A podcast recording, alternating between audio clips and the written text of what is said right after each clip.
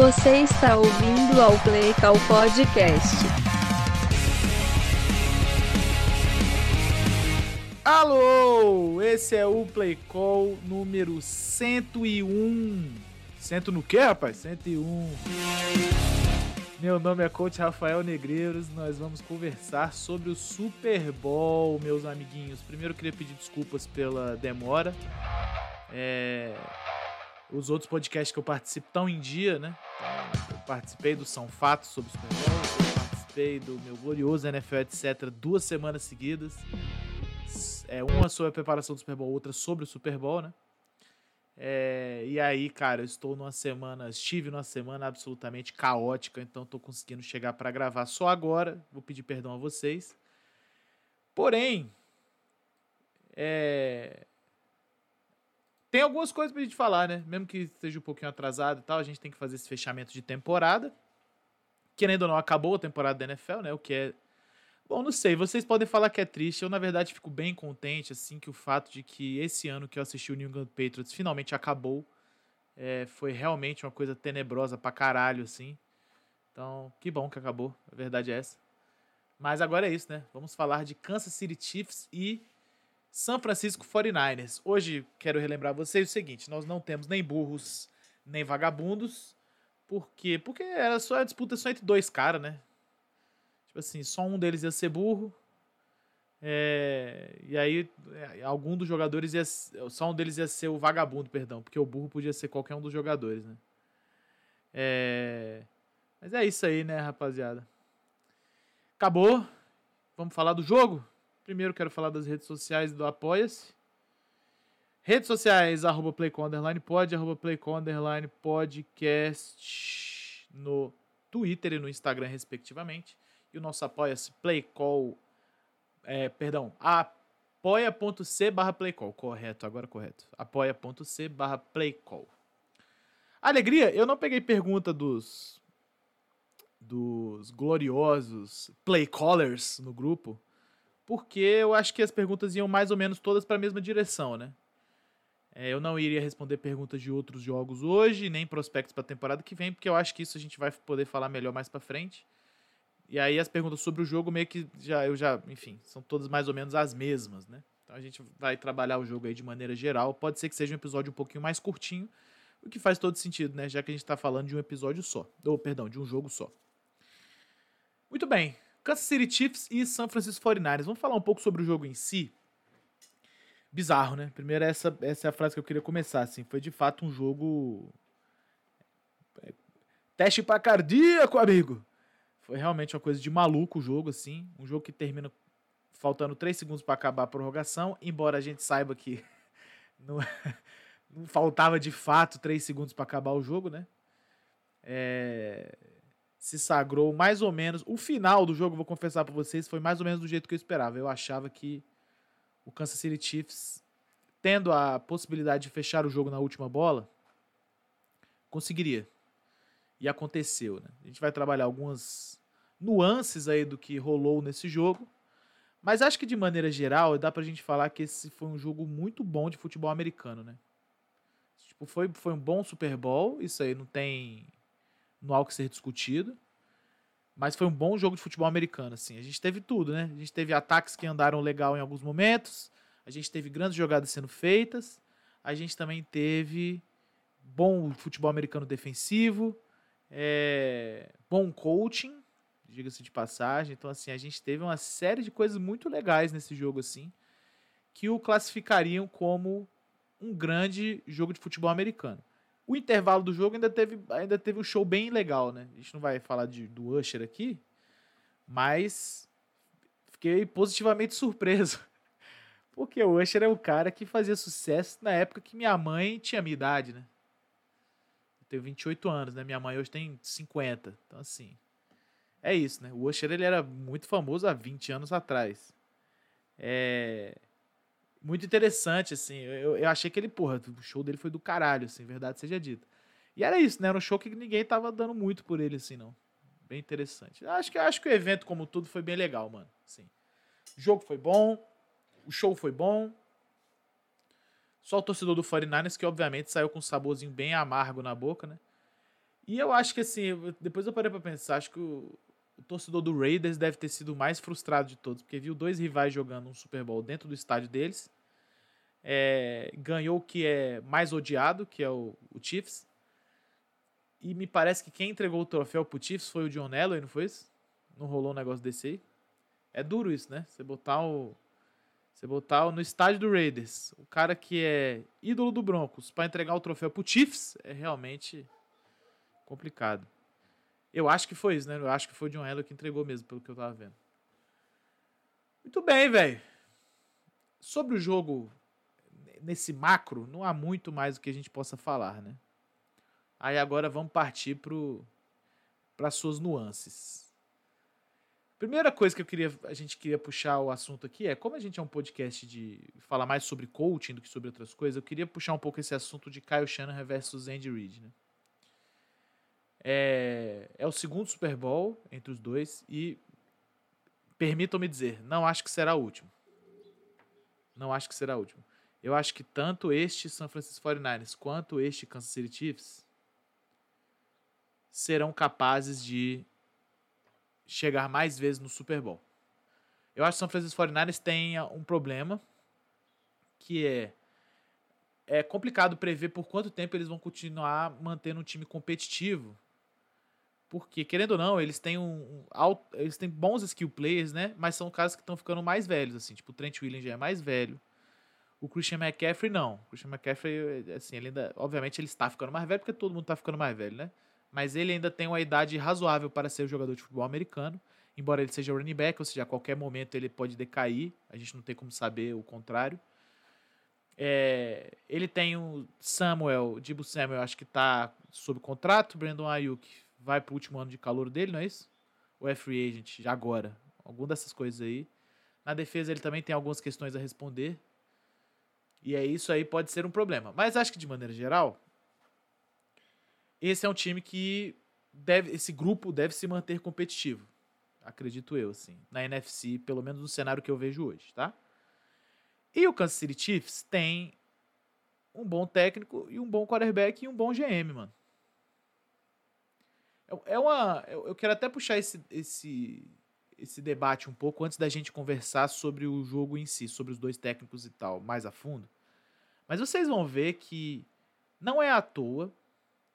A gente fala muito dessa parceria técnico-jogador. É, tipo, jogador, técnico QB, né? Que é a mais normal que é falado. Então, você pega, por exemplo, vamos, vamos pensar um pouquinho nas dinastias que a gente teve. A gente teve é, a primeira dinastia conhecida da NFL foi Bart Starr e Vince Lombardi, não é isso? Então aí, um, um técnico roda fama, talvez o mais importante de todos os tempos, e um, e um, e um jogador que também é, porra, Hall of Famer, etc e tal. Aí a gente vai avançando mais um pouquinho, a gente tem... O, Don Shula ele tem um negócio engraçado, né? Ele é o técnico que tem mais vitórias, ele acho que é o, também um dos que teve mais temporadas na NFL. Curiosamente, ele não ganhou nenhum título com o melhor QB que ele já teve, que foi o Dan Marino. Mas ele ganhou dois com o Bob Greasy. Que foi um bom QB também, não, não tô falando o contrário, né? Só que não tem comparação, né? Tipo assim, tipo assim, o Dan Marino, cara, o Dan Marino, ele era o melhor QB da história, que nunca teve nada, nunca teve conquistas, assim. E vai ser, né? É, ele vai, permanecerá nessa parada. Ele vai ser o melhor QB que nunca ganhou um título. Não tem como ele reverter esse quadro. Mas, de maneira geral, é, a gente pode falar que o Don Shula deu certo com dois bons quarterbacks, assim, que, que carregaram um bom número de vitórias para eles, assim, para ele, que foi o Brian Grease e o Dan Marino. Aí quando a gente entra na dinastia do ano, dos anos 70, que foi a dos Steelers, ali tudo bem que era um time que era basicamente era carregado pela defesa, né? Quando eu falo carregado, não pense num ponto pejorativo não, porque a defesa dos Steelers de dos anos 70, a famosa cortina de ferro, era uma unidade dominante num grau que qualquer um seria carregado por ela, saca? E aí você teve é, uma junção entre Chuck Noll, que era o head coach lá, com Terry Bradshaw, que ganhou quatro Super Bowls. Terry Bradshaw talvez seja o pior quarterback a ter mais de dois Super Bowls. O pior. E eu acho que disparado, tá? Desses aí que tem quatro ou mais, é, Terry Bradshaw, Tom Brady, John Montana, são só os- esses que tem quatro ou mais, né? O Bradshaw é disparado o pior dos três, pô. Não tem, não tem, não tem disputa razoável aqui, tá? Aí a gente entra nos anos 80. Nos anos 80, igual eu acabei de falar, John Montana com Bill Walsh, não é isso? É... Você vai para os anos 90, onde você teve Cowboys. O Cowboys teve um head coach que ganhou dois títulos com o Troy Aikman, que foi o Jimmy Johnson. E depois um outro foi o Barry, acho que Barry Switzer ganhou o terceiro. E aí você tem nos anos 2000 o Brady com o Belichick. Nos anos 2010, o Brady com o Belichick. E agora o Andy Reid com o Patrick Mahomes. Eu acho que uma coisa que é interessante da gente falar é o seguinte: você vai ver que muito é falado, especialmente sobre essa questão Brady e Belichick, porque os dois ganharam juntos por muito tempo e depois separaram e o Brady continuou ganhando, né? Você vai ver que existe uma questão aí que é sempre essa conversa de quem carregava quem. E aí fala assim, nah, mas o Brady não ganhar, o, Bra o, o Belichick não ganha sem o Brady. Não ganhava antes e não ganhou depois. Bom, tudo bem. O Bill Walsh não ganhava antes do Joe Montana também. E o Andy Reid, que é head coach, se eu não me engano, desde 2001 ou 2, não ganhou sem o Patrick Mahomes. E o Andy Reid teve bons jogadores, tá? O Andy Reid teve bons jogadores. Então o Andy Reid teve, chegou no Super Bowl com o Donovan McNabb. O Andy Reid teve um Michael Vick absurdo. Não sei se ele estava no prime, dá pra falar isso, mas ele teve um Michael Vick ali que jogou bola, jogou futebol americano. O Andy Reid teve um. Isso é meio cruel que eu vou falar, mas ele teve um Alex Smith no prime. E aí ele teve que esperar chegar um gênio da bola oval para ele ganhar um título depois de velho já. Aí a gente para pra pensar nos outros caras. Pô, Don Shula. O Don Shula, vou repetir, ele não ganhou título com o melhor quarterback, tecnicamente falando, da história até chegar o, o Mahomes, pô.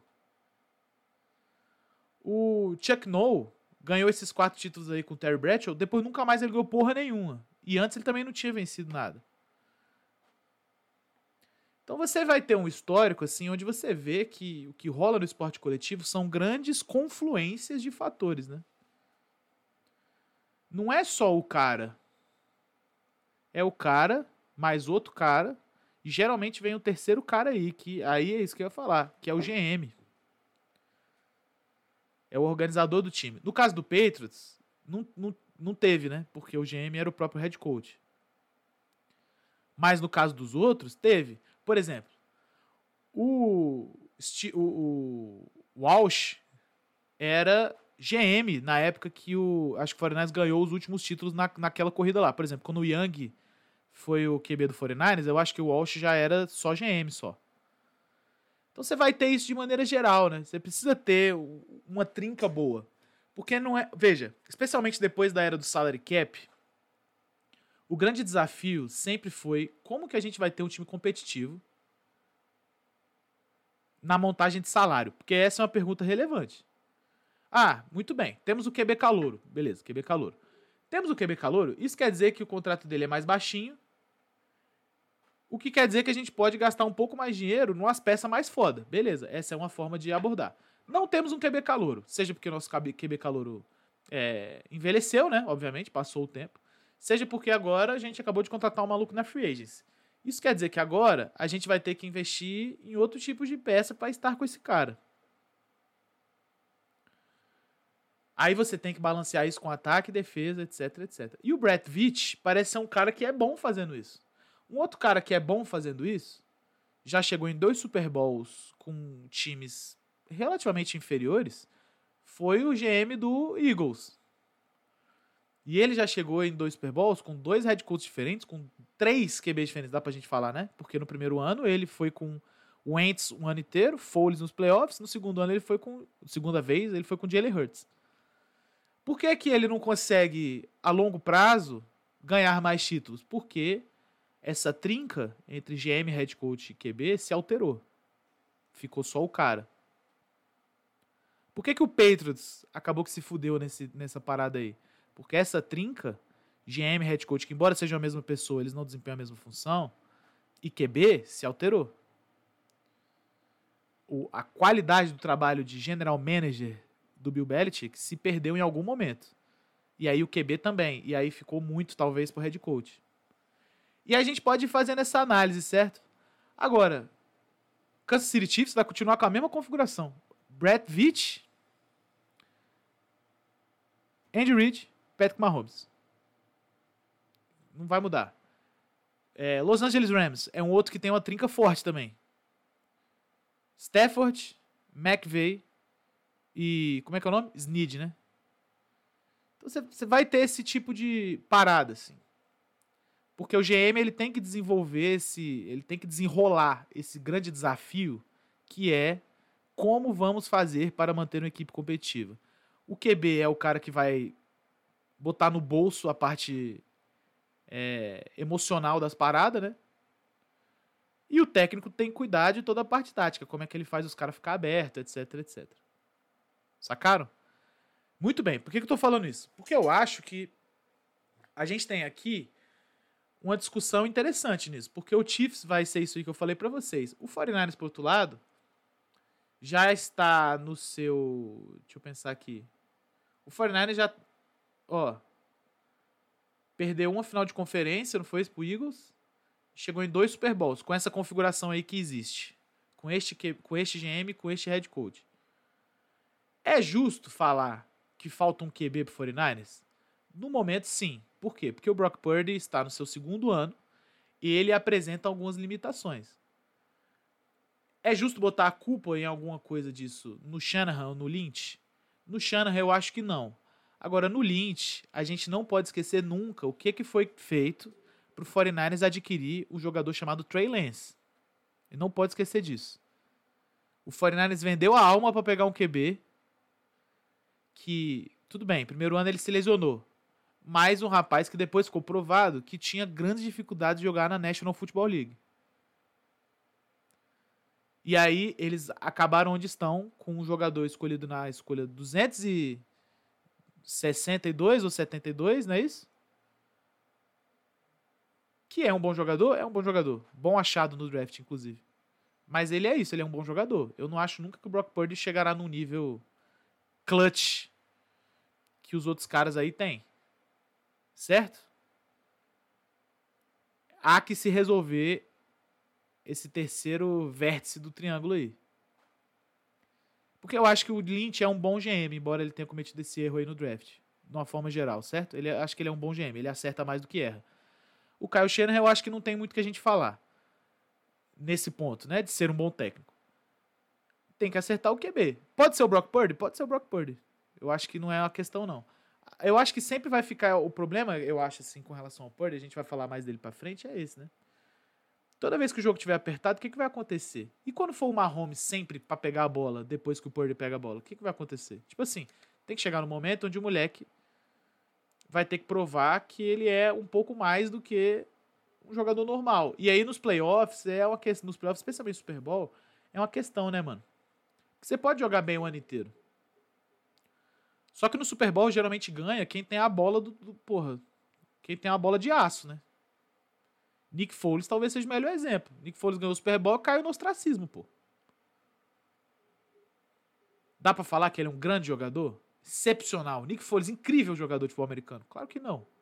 Mas o moleque chegou no Super Bowl e com suas bolas de aço imensa, ganhou do Tom Brady. Eli Manning, mesma coisa. Eli Manning teve uma tremenda carreira. Ah, mais ou menos, né? Eu acho que o Eli Manning foi pro super, foi pro, perdão, pros playoffs Tipo assim, ele teve uma carreira de. Ele foi draftado em 2005 ou 4? 4, né? Pô, o Eli Manning foi pros playoffs, sei lá, quatro vezes, não foi uma porra dessa aí? Em 15 anos, gente. Só que ele tem dois títulos, né? Quer dizer o seguinte, quando ele chega lá e ele chegou duas vezes para enfrentar o maior da história, ele não peidou. Essa parte psicológica, mental, ela é relevante nesse nível de competição. Ela é relevante. E talvez o Purdy não seja esse cara. Eu não quero cravar que ele é ou que ele não é. Mas eu acho que a gente tem que ter um pouco de paciência. Eu acho que, tecnicamente, ele continuará evoluindo, mano. A tendência é que ele evolua, certo? Ele evoluiu do ano pro outro. É... E a tendência é que ele evolua novamente para a temporada de 2024. Agora, o mental e o psicológico é difícil, né? Porque a gente vê que esses caras que são muito foda, o mental tava lá desde o dia 1. E o Purdy não deu para ver isso. O que não quer dizer que ele não vai ser um bom quarterback pro San Francisco 49ers. Muito bem, voltando pro assunto dos técnicos agora. Vamos falar, começar falando do Kyle Shanahan. Qual o nível de culpa que ele tem, mano, nessa derrota aí? Curiosamente, assim, eu assisti todos os Super Bowls em que o Kyle Shanahan esteve envolvido, né? Ou seja, o do Falcons e esses dois do 49ers. Eu achei que esse foi o que ele menos foi culpado. Chegou um momento que a galera tava reclamando muito que o 49ers não corria mais com a bola, né? Chegou um momento ali, especialmente no terceiro quarto, que nada dava certo, mano. O Christian McCaffrey, eu acho que. Eu não vi o número. Eu, eu vi o número exato, só não vou lembrar. Mas acho que ele foi contido a 80 jardas. Ele teve tipo 4 jardas por carregada no jogo. Uma parada assim. Trabalho feito, fi. Porque o resto é deixar a bola na mão do Purdy e mandar ele resolver, tá ligado? Se você tirar o jogo corrido, é complicado. A própria, a própria defesa do 49 do perdão, do Chiefs depois falou isso. Falou a gente queria que ele lançasse a bola. Em vários momentos, o San Francisco 49ers foi desafiado a não poder correr. Qual que é o problema? A gente já conversou disso algumas vezes em outros exemplos, né? Você tem um time que é montado para correr. Certo? 49ers é montado para correr. Detroit Lions, montado para correr também. Los Angeles Rams, montado para correr. Ah, mas tem jogo aéreo, os QB são bons e tal. Verdade. Mas a, o alicerce do ataque é o jogo corrido. Desses em específico, né? Se você não consegue correr, você pode até passar bem pra caralho a bola, mas você meio que tá um pouquinho fora da sua zona de conforto tática, vamos chamar assim. Isso aconteceu nesse Super Bowl. O Andy Reid sabia que o 49ers queria correr. Spaniolo sabia que o 49ers queria correr. Eles lotaram a caixa e falaram: "Não, tu vai passar. Eu vou mandar pressão e você vai passar a bola." Nesse ponto de vista, eu acho que o Shanahan fez em algum grau um bom trabalho, assim, porque eu, eu, eu vi que ele tentou variar as coisas, ele tentava end around, ele tentava não sei o que e tal. Eu acho que ele poderia ter rodado um pouco mais o segundo running back. O Christian McCaffrey me pareceu que deu uma pregada em algum momento do jogo, é claro, né? O cara teve 30 toques na bola, mano. Acho que ele teve 22 corridas e recebeu 8 passes, né? É, o Elijah Mitchell teve uma corrida que foi boa, inclusive. Acho que ele podia ter sido mais utilizado de uma forma geral. Mas eu não achei que o Kyle Shanahan foi culpado dessa derrota igual das outras. Por exemplo, a do Falcons ele enfiou o play call no cu uma hora lá. Ele começou a tentar passar a bola doidado para vencer um jogo que ele só precisava gastar relógio. O do o primeiro do São Francisco, a mesma coisa. E pior, ele tentou fazer isso com o Jimmy Garoppolo, que não é dos melhores passadores que a gente tem, né? Ele, ele beleza, tem suas qualidades, é um cara que consegue rodar bem esse ataque do Shanahan. É, mas, porra, como passador é questionável. Né? E aí eu acho que ele não caiu nessa cilada com o Purdy. Ele tentou fazer o que dava. A real é essa. Ele teve algumas chamadas ruins também. Tipo, é, contra algumas coberturas específicas, ele estava chamando algumas coisas que não, não dava muito certo pro ataque. O Purdy não me parece ser um cara que tem um grande controle de ajustes. Eu tava vendo um negócio interessante até. No normal na NFL é você ter sistemas com QBs que ajustam a proteção, né? Me parece que o do 49ers não é o QB, é o center. E o Purdy foi passou um pouco mal para algumas blitzes assim. Qual que é o problema de você ter center que ajusta a proteção? O problema é que quando você manda blitz de DB, eles podem até entrar num gap interno, mas eles geralmente estão alinhados por fora, né? É complicado para o jogador de linha pegar isso aí pré-snap. E aí o Purdy me parece que, como dizem a, os jovens, ficou de xereca nessa história. Porque podia até ser que ele estivesse vendo a blitz, mas quem faz o check da linha não é ele. E aí ficou complicado, né? Algumas coisas que aconteceram nesse jogo com o 49ers, elas vinham sendo cantadas ao longo do ano. Por exemplo, o Purdy, não é que ele é ruim contra a blitz. Mas, obviamente, a blitz o afeta. E a linha ofensiva do 49ers teve algumas questões pegando blitz esse ano. Nesse jogo mesmo, o 49ers deixou em campo duas possibilidades, uma de alongar um drive e uma de fazer o TD da vitória, porque apanhou da Blitz. A Blitz apressou demais o passe. Isso aconteceu ao longo do ano inteiro, né? Então já acho que já é um ponto de ênfase e a ser melhorado. O Shanahan, mano, assim, eu quero. Eu quero é, tirando isso aí, que essas questões crônicas de proteção e tal, que eu acho que são coisas resolvíveis, eu achei que uma outra vez ali ele, ele não se ajudou muito. Por exemplo, uma dessas vezes que entrou a Blitz foi uma, foi uma descida, é, uma terceira para quatro lá perto da linha do gol, que eu acho que ele podia ter tentado uma coisinha mais rasa. Ele tentou uma jogada, o Ayuk inclusive estava muito aberto na rota, poderia ter sido o TD de fato da vitória. A Blitz apressou a jogada. Só que é isso, né? Tipo assim, terceira descida média, curta, o, o, o Chiefs estava indo pro caralho com Blitz assim. Ele tinha que ter previsto isso. Ele podia ter tentado um outro tipo de passe, um outro tipo de jogada, um outro tipo de corrida, botar a bola na mão do melhor jogador, vocês estão entendendo? Eu acho que o uso do George Kittle nesse jogo foi ruim, porque foi nenhum uso. Pode ser que ele esteja, tivesse com algum problema físico? Pode ser. A gente até levantou essa bola no NFL, etc. Né? Pode ser mesmo. Não é impossível, não. Agora, estando George Kittle sem problemas, é inexplicável ele não ter envolvido George Kittle no gameplay, mano. Inexplicável. De toda forma, eu não achei que dá para você cravar assim, o San Francisco 49ers perdeu por causa do Kyle Shanahan, tá?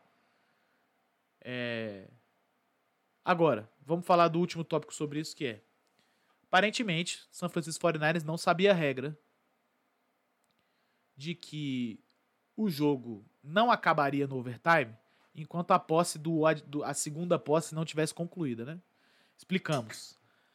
Desde os playoffs que o que o Mahomes derrotou o Josh Allen, foi o último ou foi o penúltimo? Não vou lembrar. Com a bola no overtime lá que ele pegou e, e, e marchou e, e acabou o jogo. A galera ficou meio cabreira com isso. E aí eles trocaram a regra. Então, para playoff agora, cada time obrigatoriamente tem uma posse. O que as pessoas comumente não sabiam, eu mesmo não sabia, é que, beleza, primeiro time pega a bola, pontua. Ou TD ou, ou field goal, foda-se. Quando o segundo time pega a bola para ter a sua campanha, eles não estão limitados pelo tempo. Eles estão limitados pela posse. E aí, de alguma forma, ficou meio que visível isso, porque o 49 estava tentando defender a endzone é, do tipo tentando jogar com o tempo a seu favor, tá ligado? E é isso aí foi bem foda, hein? Porque que é isso, né? E o Chiefs não se desesperou, sabia da regra, visivelmente, depois os caras falaram, sabiam o que estava acontecendo. É, tem um vídeo até engraçado, né? Que os caras pegaram lá o momento do coin toss e eles falaram que o Mahomes estava tentando não rir na hora que o 49ers pega a bola primeiro. Porque nesse tipo de configuração, de fato, o time que pega a bola segundo é, leva vantagem. Porque veja só, vamos dizer, vamos dizer o seguinte: vamos, vamos nos colocar aqui nessa, nessa figura de QBs da NFL. Ou Colts, pode ser a mesma coisa aqui agora.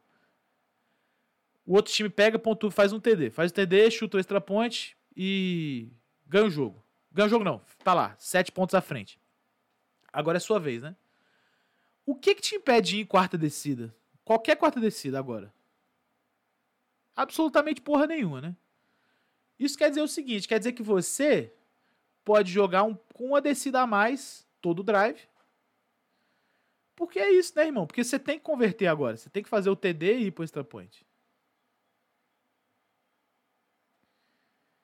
Então a vantagem meio que é, ela vai ficar do lado de quem tiver psicológico de pegar nessa segunda posse aí e conseguir ter a descida a mais e, e poder ter mais oportunidade. Você pode pensar melhor no seu drive. Sacou? Tipo assim, a terceira descida ela não é mais crucial pra caralho, ela só é importante igual todas as outras. Mas você não precisa dar alma para descer uma terceira descida. Você tá entendendo? Se você cometer uma falta, não é o fim do mundo. Agora, se você cometer uma falta na, na, sendo o primeiro time, o primeiro time com a posse de bola, você tá fudido, porque provavelmente você vai ter que plantar para acabar essa campanha. E aí o outro time precisa só do field goal. Então a vantagem agora nos playoffs está com, com o segundo time, não com o primeiro. Interessante isso, né? Então, São Francisco 49ers aparentemente não sabia disso. e aí as minhas duas hipóteses aqui são: ou o Shanahan não sabia, o que eu acho improvável. Eu acho improvável, eu acho que ele sabia.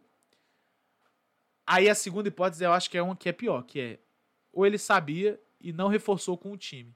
Irmão, deixa eu falar uma coisa para vocês. Da final de conferência até o Super Bowl são duas semanas, tá? Treina muito? Treina muito. Instala muito? Instala muito. Vê muito vídeo? Vê muito vídeo. Mas não é possível. Ninguém vai me convencer que ele não podia ter pego umas duas horinhas em 14 dias e, e eh, fazer uma apresentaçãozinha pros caras sobre essa questão da regra aí, do que, que é melhor, o que, que a gente quer e tal, etc. Porque aparentemente isso não foi feito, segundo informaram os próprios jogadores do 49ers. Isso é problemático, mano. Como é que pode um time não saber regra, pô? Tá no Super Bowl, caralho. Tu não chega. E os caras não chegam a ganhar pouco, não, gente. Isso é um negócio que me irrita um pouco.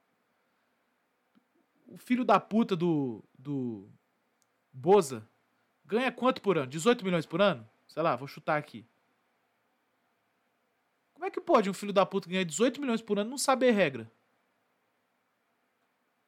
Vai você aí no seu trabalho aí, não saber suas regras, sua função. Você viu o que acontece. E o atleta rola um pouco essa passagem de pano, né? Ah, é porque ele está sob estresse emocional. Não pode. Não interessa. Ele está sob estresse emocional. Ele tem que saber regra. Foda-se. Foda-se. Tem conversa aqui. Mais que isso, o técnico tem que reforçar a regra. Especialmente se é uma coisa fora do padrão. Nós não estamos falando de reforçar a regra do tipo chegar pros caras e falar, ó, oh, gente, no futebol americano só pode um passe para frente, tá bom? Não, nós estamos falando de uma coisa que é extraordinária. Porque eles jogaram 17 semanas sem essa regra.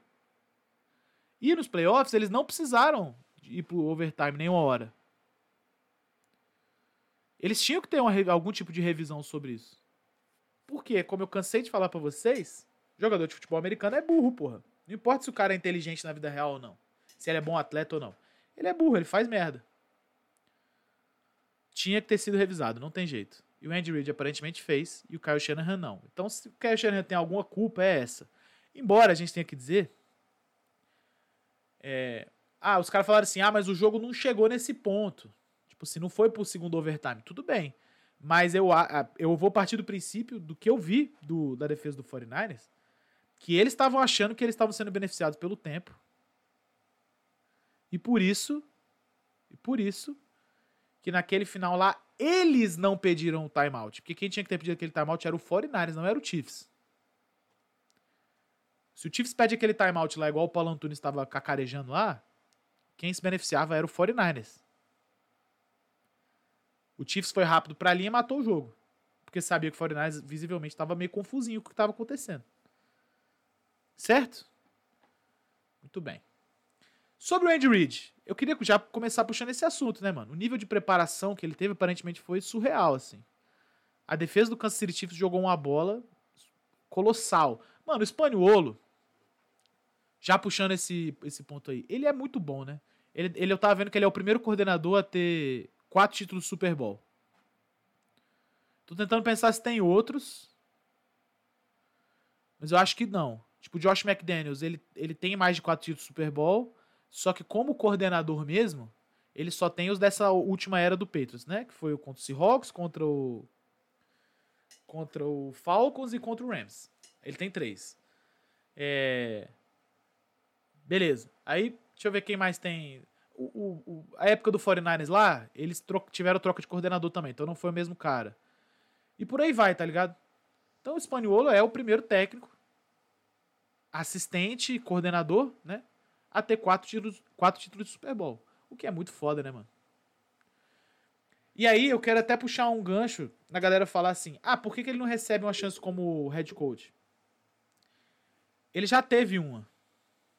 Onde ele não foi bem. A gente tem que falar a verdade. Ele foi técnico do Rams.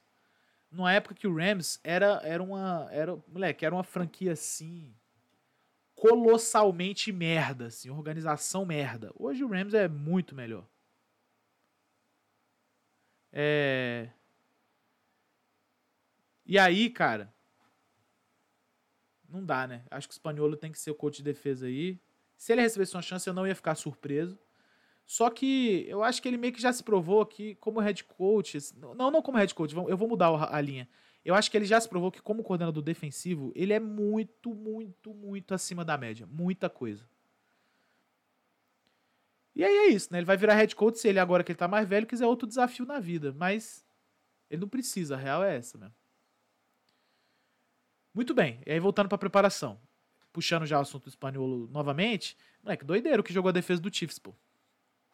Eles foram para parar a corrida, eles colocaram os recebedores do, do 49ers num contra um. Não é à toa que quem conseguiu receber os passes foi. Quem conseguiu fazer as jogadas foi o senhor Jawan Jennings. Não é à toa. Porque eles fizeram alguma, algum tipo de lockdown ali, bonitinho, em Brandon Ayuk, Dibu Samuel e George Kittle. E aí sobrou, sobrou o Jawan Jennings para fazer umas jogadas tá? O Chiefs foi para matar os screens do 49ers. O 49ers não conseguiu muito screen produtiva. Uma das únicas, um dos únicos screens muito produtivos que o 49ers teve foi o do TD do, do McCaffrey lá. Que teve que sair no trick play. Pra vocês terem noção. Então, de maneira geral, o, eles foram para parar o jogo corrido, matar o screen e pressionar o QB em down de passe. Conseguiram fazer as três coisas. As três coisas. McCaffrey foi contido para menos de 100 jardas. É, os screens, eu não vou lembrar bem qual foi o número, mas não, não teve grande sucesso também. E eles conseguiram trazer um, uma quantidade razoável de pressão para cima do Purdy. No lado ofensivo da bola, você viu um Kansas City Chiefs que eu acho que tentou correr também, descobriu cedo que não ia dar. E aí, mano, eu acho que o Andy Reid tomou a melhor decisão, que é, então o Mahomes vai jogar a bola agora. Querendo ou não, assim, eu falei isso algumas vezes ao longo do ano, né? A gente parte muito de um princípio que. É, sei lá, os receivers são ruins, o Matt Neg é ruim, o Mahomes não tá bem, tá tudo isso aí tá certo. Beleza. Só que não tem jeito, irmão. Quando você se encontra no momento de dificuldade, a bola tem que parar na mão do melhor jogador, pô. E o melhor jogador do Chiefs é o Mahomes. Ah, mas aí como é que faz quando o Mahomes tem que passar a bola, ele tem que passar a bola com o Pereba. Tá, ele se vira. Ele bota a bola no lugar melhor. Ou vocês acham que é, é, é à toa que quando precisa muito de uma descida pro Chiefs, tem sempre alguém muito aberto, assim? Ou quando precisa muito da descida, o Mahomes pega e corre ele mesmo e ganha a descida. Tipo assim, não é à toa essas paradas, tá ligado? O moleque é fora da curva mesmo. E eu acho que o Andy Reid fez isso. Segundo tempo, ele falou, mano, vou deixar tu jogar a bola aí, velho. Joga a bola aí, vamos ver. Defesa do Fortnite já tinha dado uma cansada. Tem isso também. Tá? Eu acho que isso aí pesou. E aí tem toda essa questão aí da regra, né? Que é onde o Chiefs aparentemente sabia o que estava fazendo, né? Vou falar para vocês, para mim foi uma jogada de mestre o Chiefs não ter pedido é, timeout no final lá e ter ido direto para tentar fazer o TD. Coisa linda aquilo ali, tá? Coisa linda. Porque eles sabiam que o desespero era todo do 49ers. E eles estavam a qual descida? Segunda? Primeiro? Uma coisa dessa, né? Tinha que ter tentado ir rapidão mesmo. E a sorte que eles deram foi que eles mataram o jogo naquela hora ali, com uma jogada bem simples, né? Aquela jogada ali, a famosa corn dog, conceito do, do Chiefs, nada mais é do que uma pick play com a rota flat para fora, né? Pick play é onde a gente bota algum recebedor que tá mais para fora para vir fazer uma para vir fazer uma espécie de bloqueio para dentro. Ele não pode bem bloquear, mas ele fica tipo no meio do marcador, vamos dizer assim. E aí ele vai para frente desse marcador de algum recebedor interno que vai fazer uma rota para fora. Então eles, eles cruzam um com o outro. E aí na hora que esse marcador vai reagir a essa rota que está indo para fora, ele não consegue porque tem um boneco na frente dele. Essa é a lógica da jogada. Então o rapaz vai, pega a bola rasinha ali e entra para fazer. Isso aí na linha do gol é meio que infalível assim, não tem muito ponto escapar não. É incrível isso. O Andy Reid, ele é de fato um cara diferente, mano. Diferente, diferente de tudo. E aí uma coisa que eu queria falar, até sobre essa questão dele ser diferente, foi como que ele lidou com a parada emocional lá do Travis Kelsey. Onde todo mundo botou grandes panos quentes nas, nas, na situação Depois o Travis Kelce falou que ele foi lá falar que ama o Andy Reid, aquela hora que ele deu, né, o bumpzinho assim, ama o Andy Reid e tal. Obviamente ele não falou isso, ele tava puto. É claro, a gente sabe disso, tá? Mas eu acho que o Andy Reid lidou bem com a situação. Eu vou falar uma coisa pra vocês, mano. Eu já tive muito jogador gritando na minha cara em jogo. Eu tendo a não perder a calma nesse momento. Porque, querendo ou não, aí esse é um argumento que dá pra falar. Não, não, não estamos falando de regra aqui, né? Mas esse é um argumento que dá pra usar. Querendo ou não, os caras estão sob um estresse muito profundo nessa hora. E eles querem muito ganhar, e eles estão o tempo inteiro ali, tá ligado? É, é uma merda. Eles estão apanhando. É... Tudo isso é muito problemático, mano. Então o que rola é. Precisa o técnico ter esse entendimento. Pô, o cara tá sob pressão, mano. Isso é foda. Porque, porque é, é fácil pro técnico pegar e dar uma mijada no cara uma hora dessa. É a, é a resposta mais fácil, inclusive. O que o Andy Reid fez é difícil, mano. Olhar, falar, sei lá o que ele falou, deve ter falado, meu irmão, fica calma aí, vai sentar. E depois foi lá conversar com o cara, tá ligado? É difícil fazer isso, mano. Mijar o cara é mais fácil, tá ligado? Então a gente tem que ter esse entendimento que o jogador ele tá sob muito mais pressão do que o técnico. E aí perder a calma com o cara não é ideal. Agora, isso, tem, isso dito, eu agora sou inimigo de Travis Kelce por ter batido num cara muito legal que é o Andy Reid. Ah, mas não bateu, não quero saber. Senhor de idade e, e Leôncio. É. É isso. Como é que isso deixa os dois técnicos, mano, esse, esse, debate no geral? O Shanahan tá 0 de 3 no Super Bowl, uma como coordenador do, e duas como head coach, né? O Andy Reid, antes de, antes de Patrick Mahomes, tinha ido só para um Super Bowl também e perdido. E sei lá, o Shanahan eu acho que ele tem um negócio assim que eu acho que ele ainda vai ganhar muito título, mano. Não muito, mas ele, ele vai ter seus anéis, tá ligado? Só que é isso, né? Ele é muito novo, mano. Tipo assim, ele pode ganhar esse título daqui a 20 anos, ele ainda vai ter uma idade boa. Tá ligado? Ele vai, sei lá. Shanahan tem quantos anos? 40 e quanto? 45? que há 20 anos com 65, ele pode ganhar o título, que deve ser mais ou menos a idade que o Andy Reid ganhou o primeiro dele aí. Sacou? Tem que, ser, tem que ser um pouco menos cruel na hora de fazer essa crítica aí. E o torcedor do 49 tem que largar a mão de ser louco. Que eu tava vendo no, tu, no, no, Twitter a quantidade de gente pedindo a cabeça de Kyle Shanahan. Ah, porque o cara não consegue ganhar. Ah, pô, vai tomar no seu cu, meu amigo. Conversa de maluco é essa? Vocês estão achando o quê, mano? Vocês estão achando que você olha para dentro de um vaso, você caga? Você vai lá dar uma cagadaça. Aí tu olha pra dentro do vaso e dali vai sair um head coach bom pra caralho, que vai te ganhar 13 vitórias por ano? Como é que é? Vocês acham que é assim? Porra. Loucura é essa, mano? Gente, o cara chegou em três Super Bowls com Matt Ryan, Jimmy Garoppolo e, e Brock Purdy. Ah, mas o Matt Ryan era bom. Era bom, mas nunca chegou no Super Bowl sem, o, sem a porra do Kyle Shanahan. Uai. Jimmy Garoppolo, pô. Para com isso, pô. O cara é muito foda, mano. Mas é isso, né? Em final, não é só ser bom. Não é só querer mais. Tem que ter aquele negócio a mais ali. Tá faltando uns cara. Os cara. Tá faltando uns cara. Tá?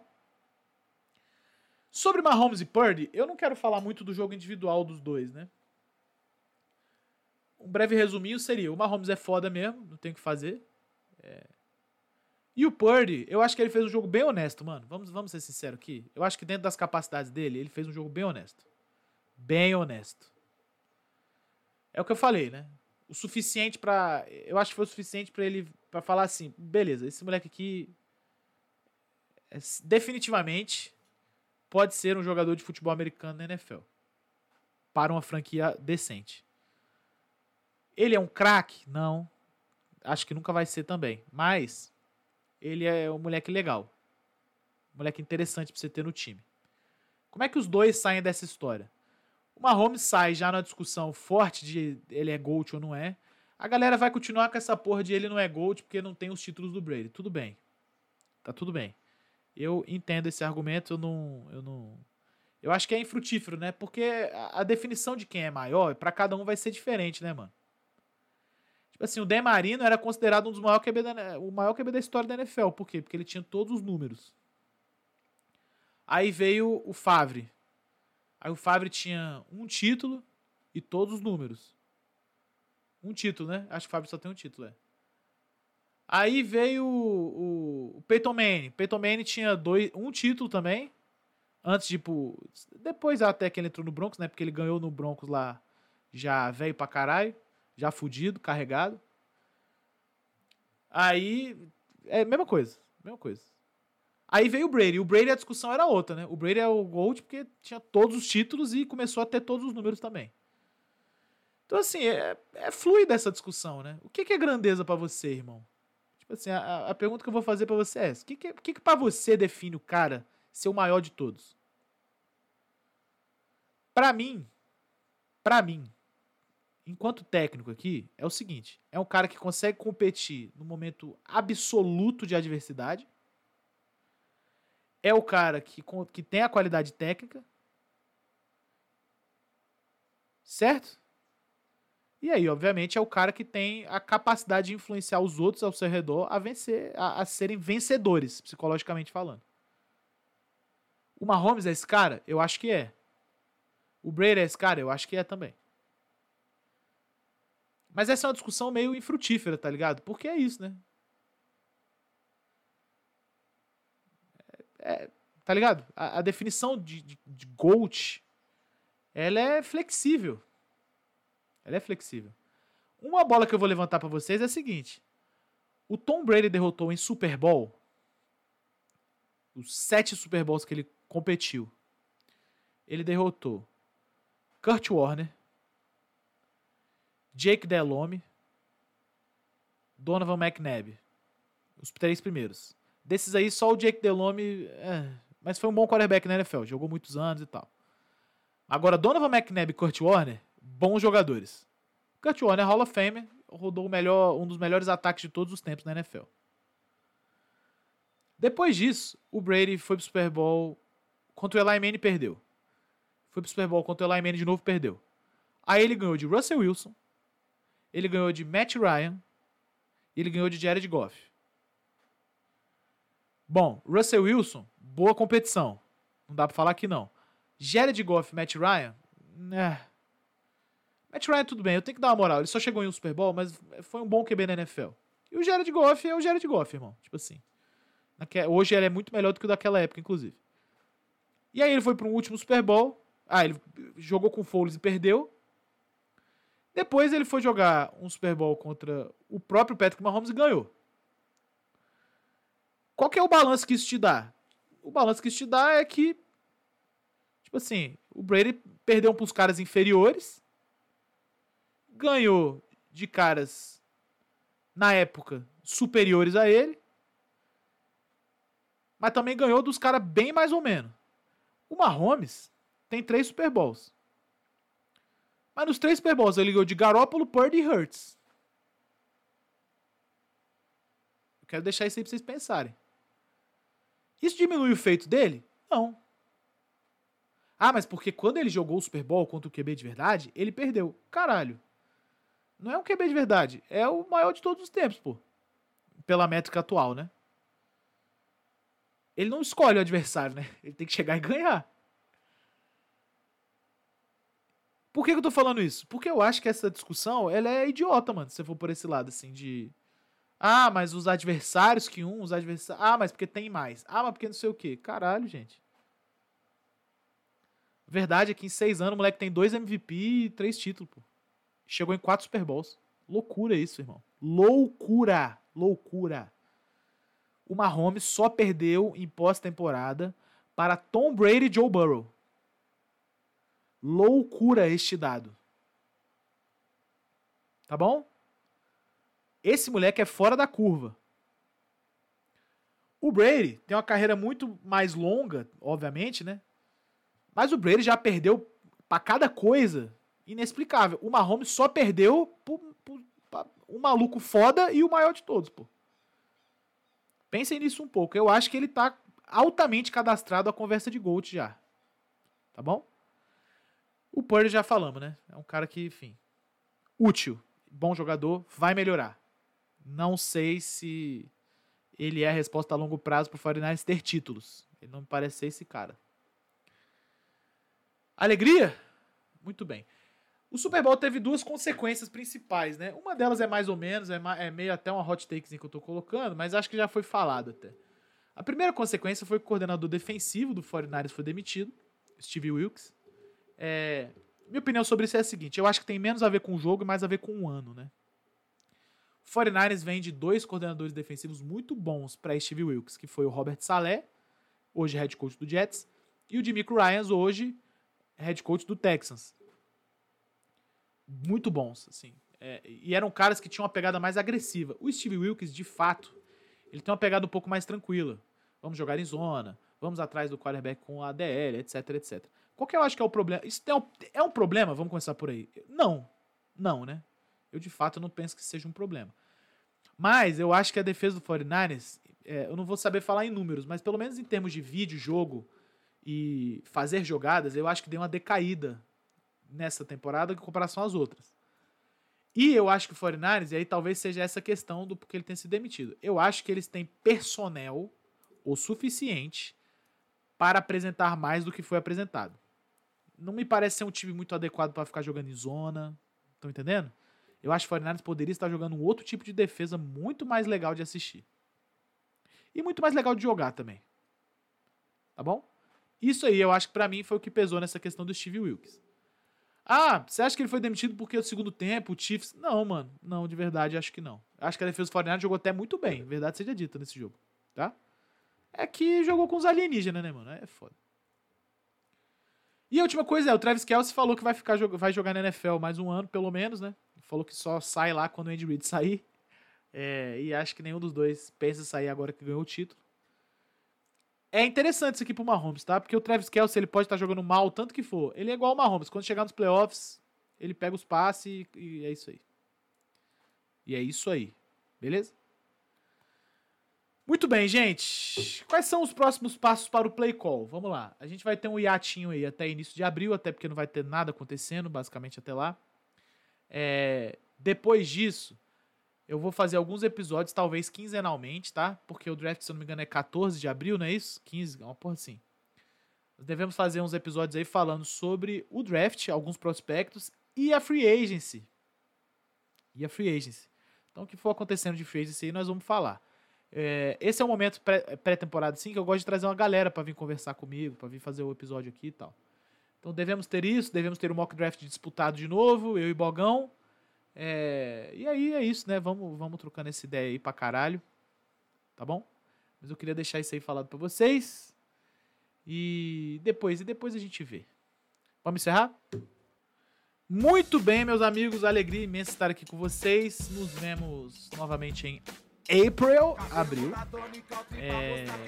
Quero agradecer vocês, né, mano? Foi uma temporada legal. Eu, eu fiz meu melhor em tentar entregar os episódios a tempo. Falei algumas vezes, vocês já sabem disso, mas eu, eu me esforcei. Falar isso pra vocês. Esse ano eu acho que eu fiz, fiz até melhor. Assim. Esse ano agora de 2024, a gente ainda precisa ver como é que vai ficar. Vocês sabem que eu voltei a ser treinador de um time, né? Isso vai me tirar algum tempo que eu teria para fazer as produções. Talvez eu mude um pouco o formato de conteúdo. É possível que a gente mude para lives, tal. Tudo é possível, tá bom?